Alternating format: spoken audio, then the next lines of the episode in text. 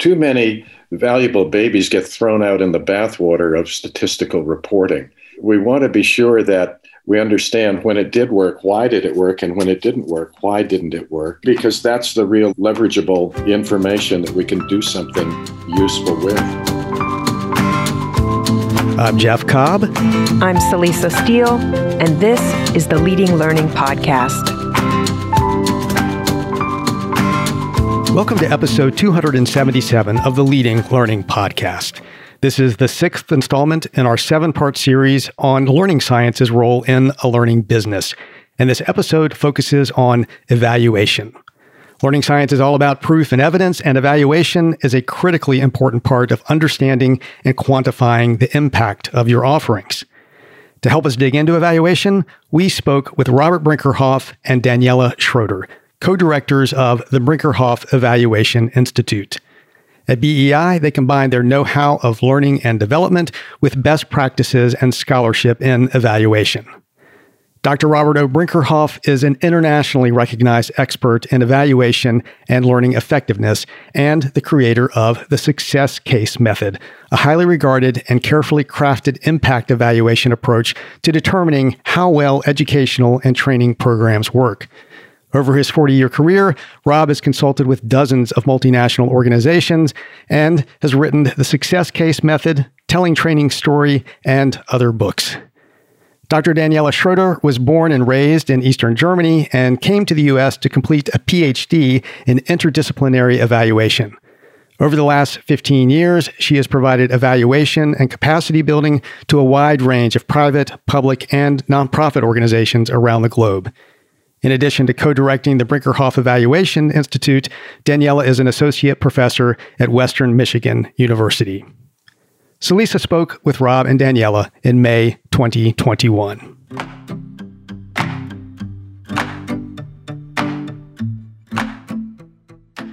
I know that you've done a lot of work to make evaluation very actionable and practical, both in terms of conducting evaluation and then in terms of taking action based on what comes from evaluation. So I'm just curious to know what you see as the primary flaws or shortcomings of traditional, typical evaluation methods. Currently, there's a lot of emphasis on evidence-based practice. So there's a lot of emphasis on quantitative outcome data and like sophisticated methodologies. And those are challenging because they're often not practical and don't allow you to adapt an intervention or a learning intervention while you're still implementing it. There's too much emphasis on comparison groups and singular outcomes rather than looking at the intervention as a whole and the unique environments that each individual learner is working in. I think that makes a lot of sense to me, this idea that if you're going to sort of wait till the end of a program to evaluate it, that can be a serious shortcoming because it does limit what you can do with what comes from your evaluation. Too much time spent looking in the rearview mirror is not good. We need to look back and see what worked and what didn't. So what are we going to do next and how are we going to make it better next time? And that's where evaluation really needs to focus. Right. Well, there's often too much of an emphasis on evaluation as an endpoint. So, okay, once the program is done, we have the evaluation. And so the evaluation ends up not getting used because it's too late to actually use the findings. So we really promote using the evaluation from the beginning on to continuously improve the program, the impacts from the program, and to leverage learning and maximize outcomes from learning. Well, so I know that then as part of addressing the flaws of these other evaluation methods, Rob, you developed the Success Case Method, and Daniela, you lead the Brinkerhoff Evaluation Institute that applies that approach now. And so I'm thinking it would be a great point now for listeners who aren't already familiar with it. Would you briefly introduce the Success Case Method? I'd be happy to do that. Way back in the early 1970s, I worked as a graduate student on a large contracted evaluation project.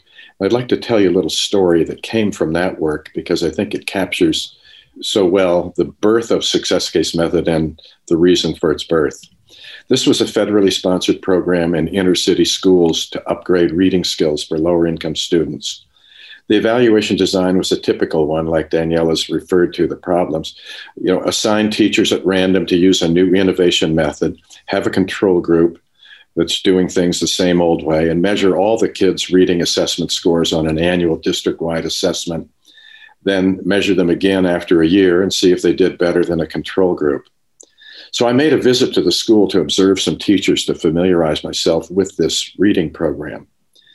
The innovative reading program being tested happened to use materials that came in a large, sturdy box. The importance of this will be obvious in a minute. I went into my first classroom to watch the teacher using it, and she was doing a superb job. According to my checklist, she was using all the materials correctly, and kids were responding great. She was just doing a wonderful job. So I went on to the second teacher to observe that person using it, and I found out that this teacher was not using the new method at all. There were no sign of any box of materials anywhere, any materials. So I asked him afterward where his box was. He didn't know about any such materials, but he did say that the teacher next door back on the first day of school asked if she could use a large box that he found in his classroom when school started. So not having any idea what the box was for, he gave it to her. When I visited the third teacher, the mystery of the box was solved. That teacher, like the second one, made no use whatsoever of the innovative program she was supposed to be using, but she had taken her box and the donated box and stacked them together and was using that as a table to hold the classroom fish tank aquarium. So that creative teacher noted to me that there was no money in the budget for classroom furniture. So the success case method was born then and there. I realized the absurdity of the typical experimental design evaluation approach. You know, a few classroom teachers were indeed using the materials and having great success. Kids were learning how to read much better. Materials clearly worked, but only when they were used. You know, but many were not using the materials, ignoring the training they received for other reasons, who knows why, and using their regular methods instead. So the evaluation method used to assess this program was to average test scores across all students and teachers. So the good these few were doing would be statistically washed out by the numerical mean. So what we needed was an evaluation method that would focus on the success and answer the question, when the training was used, what good did it do? Not on average, how did it go? The average always underestimates the good. So in a nutshell, Success Case Method identifies the most successful users of any initiative being evaluated, and also people not doing so well, the two ends of the distribution. And then we ask, when it works, what good does it do? How often does it work? When it works, why? What factors drive success? When it doesn't work, why? And then the payoff question, what needs to be done to make more people perform as well as the few best people? That's just in a nutshell how a success case method works. And again, you know, educators and trainers who are trying to innovate and working hard to support change, they need a method that would help them succeed, not quash their efforts. So that's kind of the history and the ongoing story of the success case method. Would you talk a little bit about some of the purposes that the success case method can be used for? And I'm thinking, you know, just how versatile it is. You know, it can drive a marketing campaign. It can help estimate return on investment. It can help make decisions about whether to continue a program or not. So one of the primary purposes is to use the method for improving learning interventions to maximize outcomes from the learning for those people who participate in the learning. This can be done by reaching out, learning what works for which subgroups, and then tweaking the interventions to maximize learning and use of learning for each individual. Then another purpose is piloting programs to find out what works well for whom. The third is, of course, marketing to downstream audiences. Once we know what is working and for whom it is working, we can leverage that information to really push our learning to audiences. The fourth point is helping program deliverers to tell the story. So oftentimes learning providers want to tell what outcomes or what impacts are the results of the learning. And the success case story provides information that can be shared and that is useful for others who want to learn about the method. And then finally, it's about teaching participants as well as their supervisors about the value value of the learning that they're participating in. So once I know what worked well and did not work well, I actually reinforce learning through evaluation, which is very valuable within organizational context, but also for individual learners who understand their shortcomings and can leverage and go back to the materials and can maximize their learning. Rob, would you like to add to that? Well, you've done a great job, I think, of summarizing them. It is flexible and will drive all those purposes. And you mentioned telling the story. I love that one. And in fact, the title of our second book about this method is called Telling Training's Story. Too many times we've seen evaluation studies that are hard to interpret, hard to understand. They use a lot of statistics and a lot of jargon. And what really compels people is stories. If you can tell a story of, let me tell you about him. Daniela participated in this training 6 months ago. Let me tell you what she's doing now and how this training made a difference in her work and her life. That sort of evidence really compels action and drives emotional response and buy-in. I like that emphasis on story because it can be so compelling. And it is then grounded, of course, in the individual and the particulars. But then there can be those indications then of, based on that individual's success, what might help others succeed. Yeah. And let me stress that stories, there's a lot of fictional stories. Ours would not be fictional. They're always evidence-based stories. They're stories that that would stand up in court. So that's important. I mean, we look for the truth of a program. If there are no stories to tell, then there are no stories to tell. But almost always there are successes, and it's important to leverage those.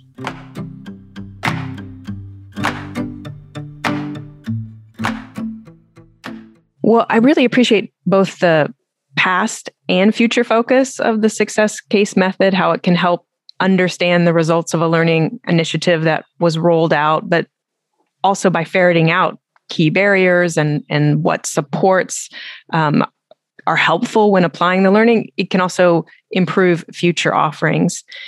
I'm curious at kind of like a high-level philosophical viewpoint, do you think impact evaluation should always have a future-facing aspect, something where you're looking to improve, or do you sometimes see value in a purely historical look at, say, a particular course's impact in the past? Yes, there's certainly value in sort of summative evaluation to be able to provide evidence that, look, whoever is paying for this, whoever's supporting this program, we want you to see that it is working and there's evidence that it's making a difference. So that sort of summative endpoint evaluation is worthwhile. And of course, from a historical perspective, we can learn a lot from history. So being able to read about or learn about programs that didn't work and why didn't they work is valued. But, for all of those, there's still some sort of a future orientation. It's, well, why do I want to defend my budget? It's because I want to continue doing good work. So there's always got to be a purpose for doing the evaluation beyond just filing a report so we can say we did it. Yes. And of course, we can consider it in terms of learning, right? Whenever we do a descriptive type of evaluation, whether it's like someone evaluates the war strategies of Napoleon, that stuff is, is still being used way into the future, right?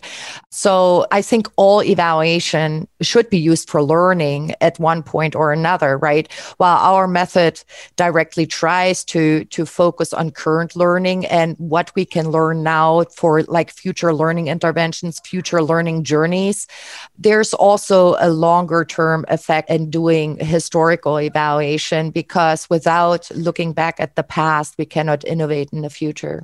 One of the aspects I really appreciate about the Success Case Method is that it does broaden the focus beyond just that course, that education or training event. It really seems to recognize learning as a process.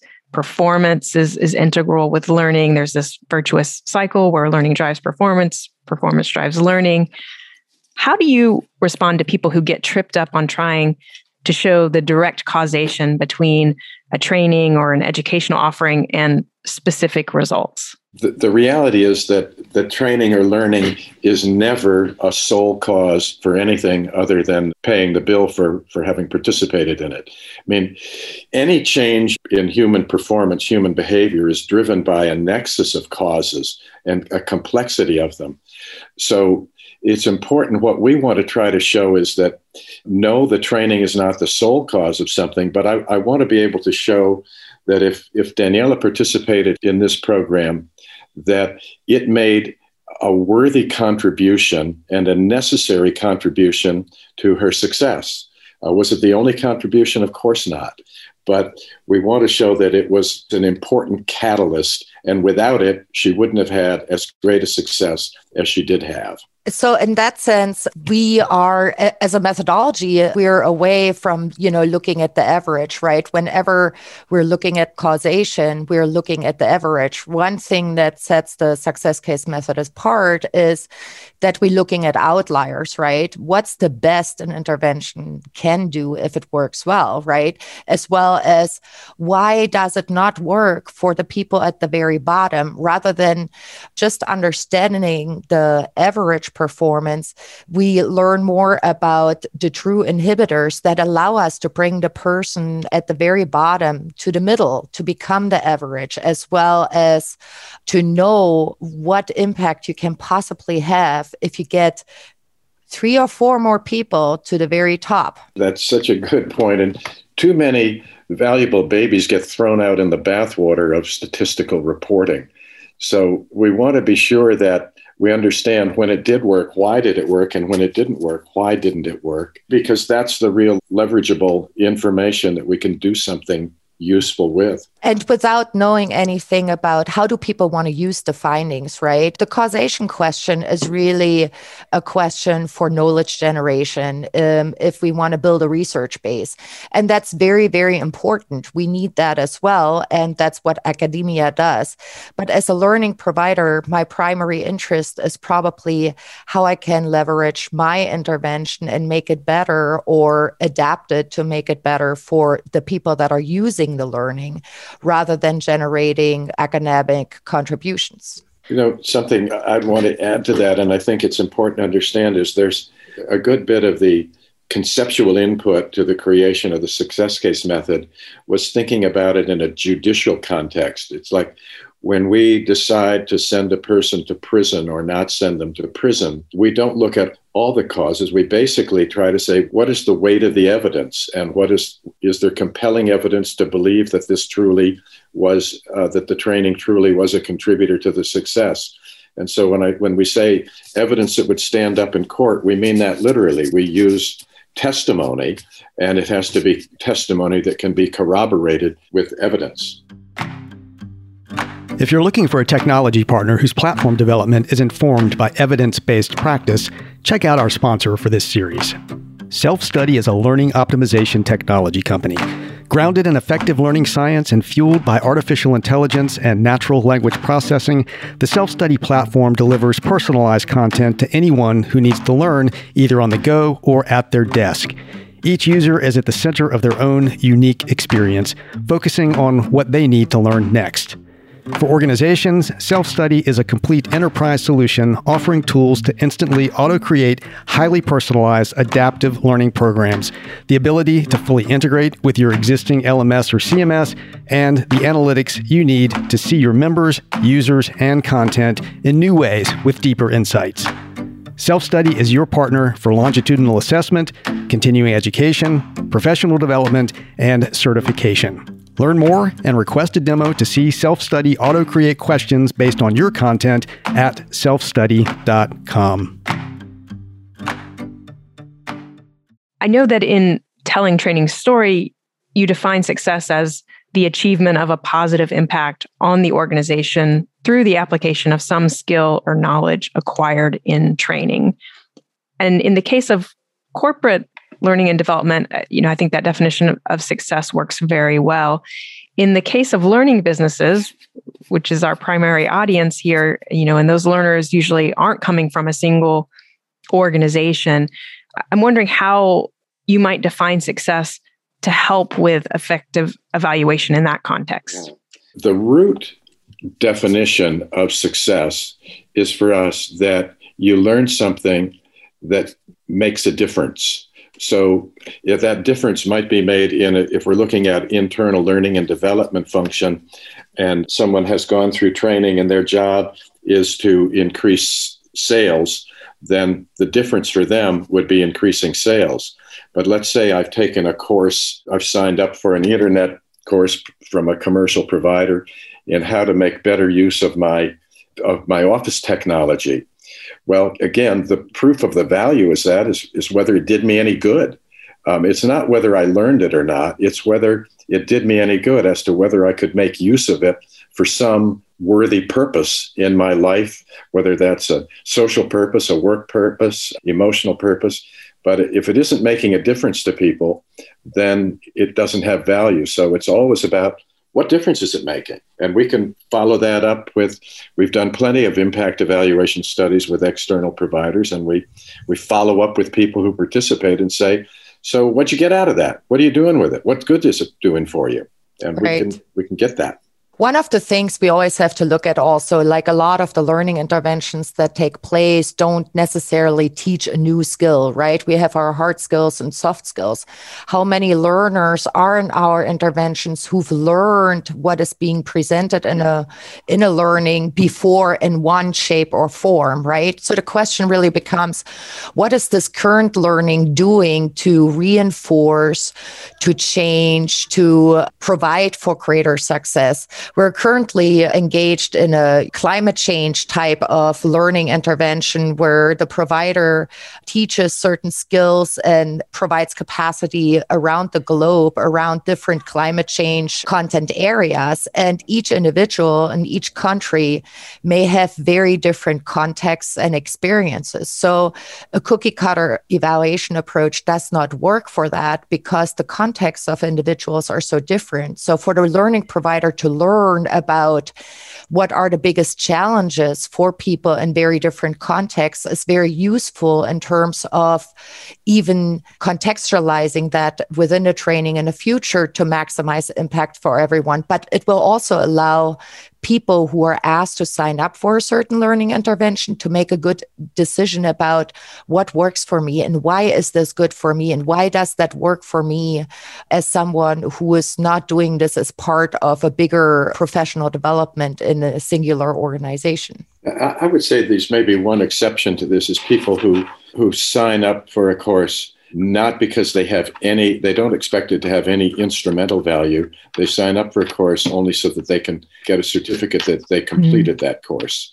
Well, in our view, that's not a good candidate for a success case study if the only motivation for people is, I just need to show that I participated. I don't care if I ever use it. In fact, it's probably worthless, and that's okay with me. I just need to show that I took it. Yeah, and there's lots of that type of learning as well. But as you say, it's probably not the best candidate because you don't even expect any change out of the learning. It's just an administrative task in that case.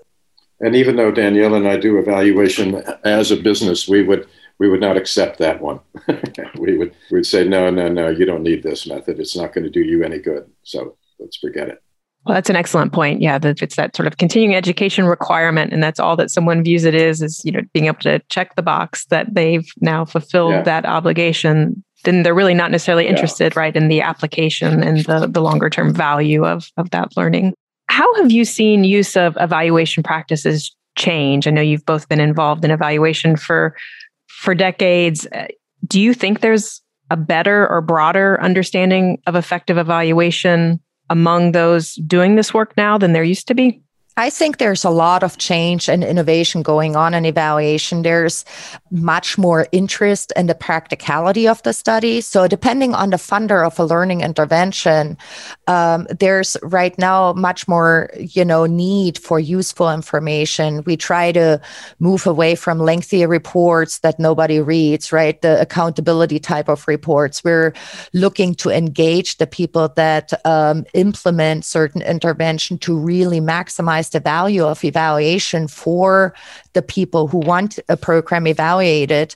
We look at users and users of evaluation at the center. We're trying to empower people to engage in evaluative activity so they can maximize their learning from their programs. And then, of course, academically speaking, there's a lot going on in terms of transformative evaluation methods that try to engage the marginalized groups and support more sociocultural types of developments that are more and more pertinent, more and more talked about within the academic literature. So there is a strong shift toward more transformative evaluation methods at this time. And I do think people are becoming more savvy consumers in general. With the advent of the internet, you can quickly get access to pretty much anything you want if you want to know if something's any good or not. So there's more of an interest in getting evidence and more savvy consumers. And that's always good for evaluation. And I think there's a trend, as Daniela says, toward making evaluation a bit more of a partnering activity, that you're not just hiring a third-party hired gun to evaluate the program, and you see them the day you sign the contract, and the last day you see them is when they hand you the report. But you want them working more in tandem toward a common goal of doing something good for that program and helping it be more successful.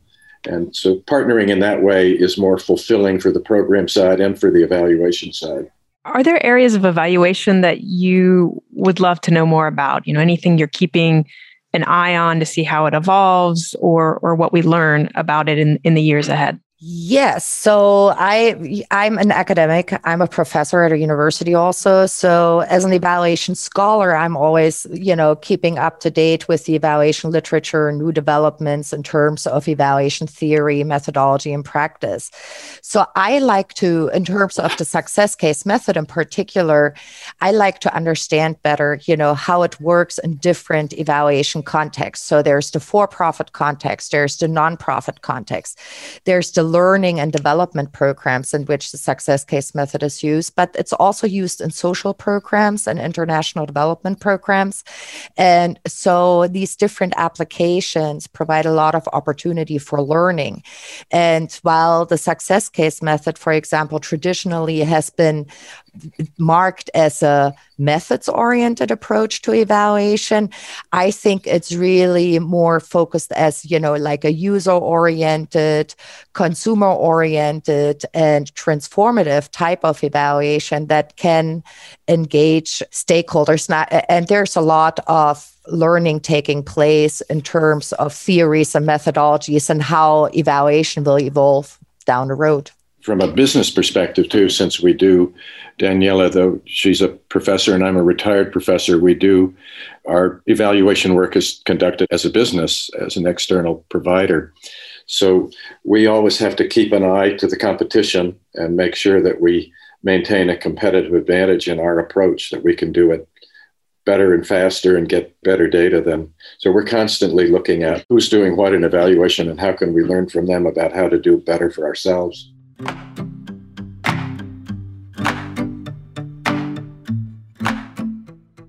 You've mentioned transformative evaluation, and I'm realizing it may be helpful if maybe you could just explain a little bit by what you mean by that term, transformative evaluation. So transformative evaluation approaches try to take marginalized groups more into account, right? So we have feminist evaluation approaches. We have culturally responsive evaluation approaches. We have LGBTQ evaluation approaches.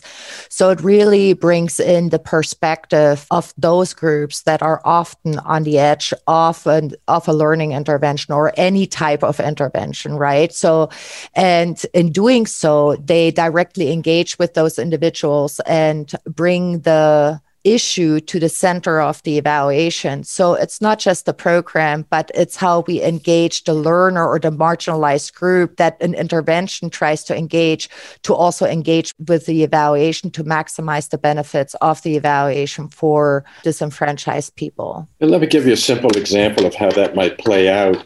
In a large organization that's trying to gauge whether, say it's a big hospital system or health system, it's trying to engage the extent to which sexual harassment is or is not an issue. If you sort of provide the same intervention to everybody and then measure its impact on everybody, you're going to find that the needle probably hasn't moved very much, but that could be misleading.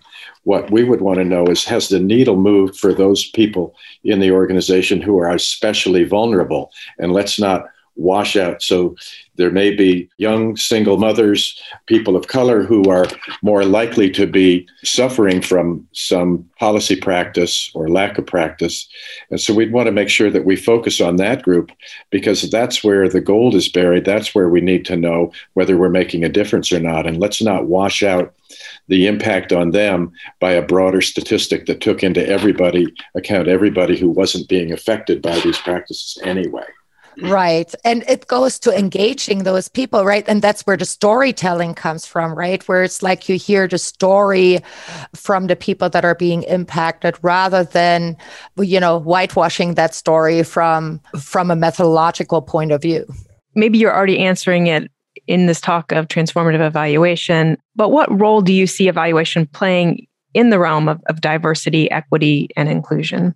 The role it should play is helping get the truth out, getting evidence and bringing it forward to people who otherwise would not be aware of it. So I think it's hugely important to get the story told of the marginal groups that are being impacted by lack of diversity, lack of inclusion, so that people who don't understand their experience can learn some more about the truth of their experience. And evaluation is searching for the truth. We need to then get that truth to the people who can do something valuable with that understanding. It also means engaging the right people to ask the right questions and to use the right ways of communicating findings, for example. So it goes back to this, you know, there may not be just a cookie cutter approach to doing evaluation, that we need to know what type of evidence is credible for whom, right? So whom we're evaluating for and what issues we're addressing within evaluation needs to engage the right individuals to produce the right information in the right way.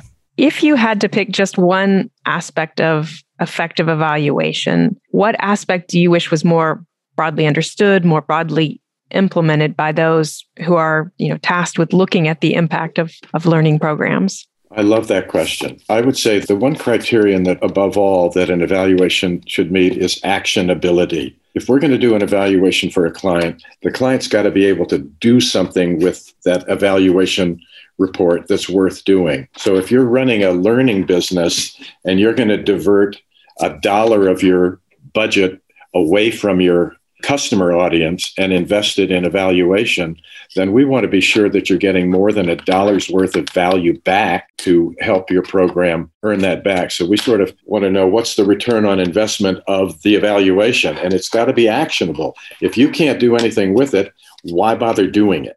I think there has to be a focus on performance. There has to be like a focus on what is this learning about and what do you want to get out of it? And is that learning actually being used, right? So oftentimes we get stuck at the first thing, you know, did people like the intervention? Did they learn something?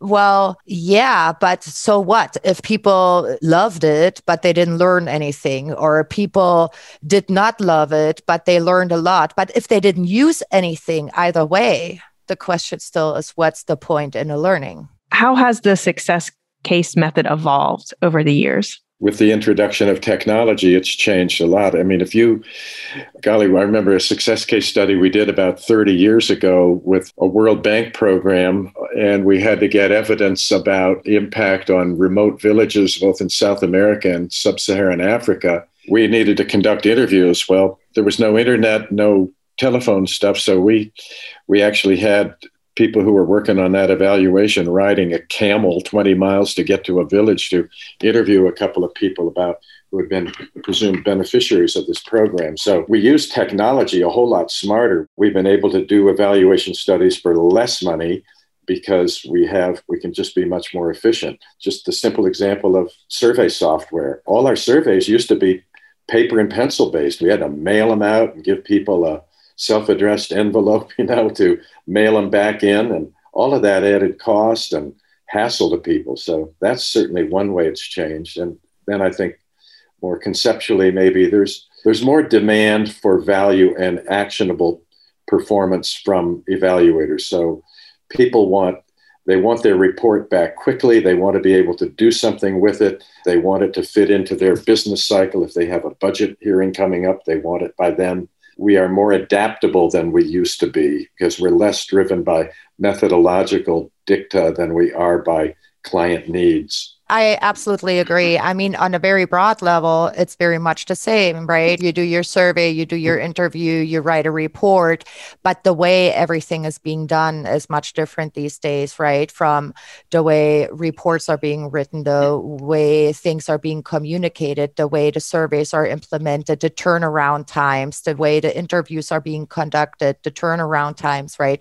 So there's a lot of the way technology has impacted the method as well. As the way we're communicating around the method and how we engage with each other, right?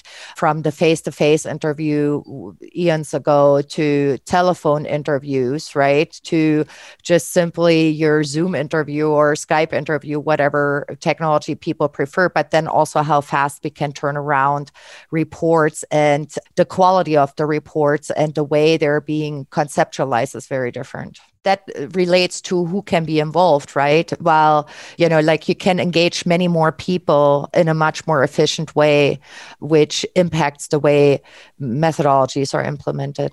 And we've had to become much more savvy about virtual learning methodologies ourselves, because 20 years ago, any training we evaluated was always live face-to-face training. And now there's a shift toward technology-based digital platforms that are delivering learning journeys. So we've had to become very savvy about how do the expectations for impact and value differ as we're getting into the virtual training world. So as such, you can harvest success stories early on, right? You don't have to wait until something is over, because as soon as you learn a snippet of the element you're supposed to learn, there's the question, have you applied it? How are you going to apply it? Can you create impact from using what you learned or not? And so the findings and your findings are much more immediate and actionable. I mean, I think it's much better, right? Because nowadays things you can produce knowledge much faster, and you can also integrate it back much faster. Mm-hmm. Yeah, it's shorter time cycle, or potentially shorter time cycle to go from that learning experience to actually seeing some results coming from it. Yeah, it's like rapid impact evaluation, right? Mm. Is there anything that has come to mind that you haven't had a chance to say, but would like to have a chance to say before we say goodbye? I'd like to say that back when I did my doctorate in evaluation, I was really leery about it and wary of it, because I was afraid that it was all going to be about arcane statistics and sophisticated stuff I didn't really know anything about and didn't really care about knowing anything about. So I just tell people evaluation is common sense applied. Don't be afraid of it. It's not rocket science. And I'd like people to keep in mind sort of the tagline for our work, which makes it very simple. Evaluation is for making it work. When it works, notice and nurture. When it doesn't work, notice and change. That, in a nutshell, is evaluation. That's really beautiful, the way you said that. And I think it goes back to this notion of take away this evaluation anxiety, right? Evaluation is not about making people feel bad about themselves or making programs look bad. It's really about learning and, going into the future, innovating and being better learners, better learning programs, and better organizations in the future to come.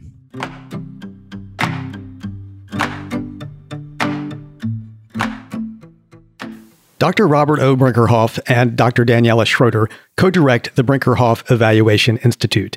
Rob developed the Success Case Method, an impact evaluation approach used by BEI to help to determine how well learning programs work. Daniela is also Associate Professor of Public Administration at Western Michigan University, and Rob currently serves as Head of Impact and Evaluation at Promote International. You can connect with Daniela and Rob on LinkedIn. You'll find links to Rob and Daniela on LinkedIn at leadinglearning.com/episode 277. There, you'll also find a transcript of this episode and other resources, including a link to an article Rob co-wrote called Using Evaluation to Build Organizational Performance and Learning Capability that's available on the Promote International site. In the show notes at leadinglearning.com/episode 277, you'll also see options for subscribing to the podcast. To make sure you don't miss future episodes, we encourage you to subscribe. And subscribing also helps us to get some data we can use as evidence to evaluate the impact of the podcast. We'd be grateful if you would take a minute to rate us on Apple Podcasts. Jeff and I personally appreciate it. And reviews and ratings help us show up when people search for content on leading a learning business. Go to leadinglearning.com/Apple to leave a review and rating. Lastly, please spread the word about Leading Learning. At leadinglearning.com/episode 277, there are links to find us on Twitter, LinkedIn, and Facebook. Thanks again, and see you next time on the Leading Learning Podcast.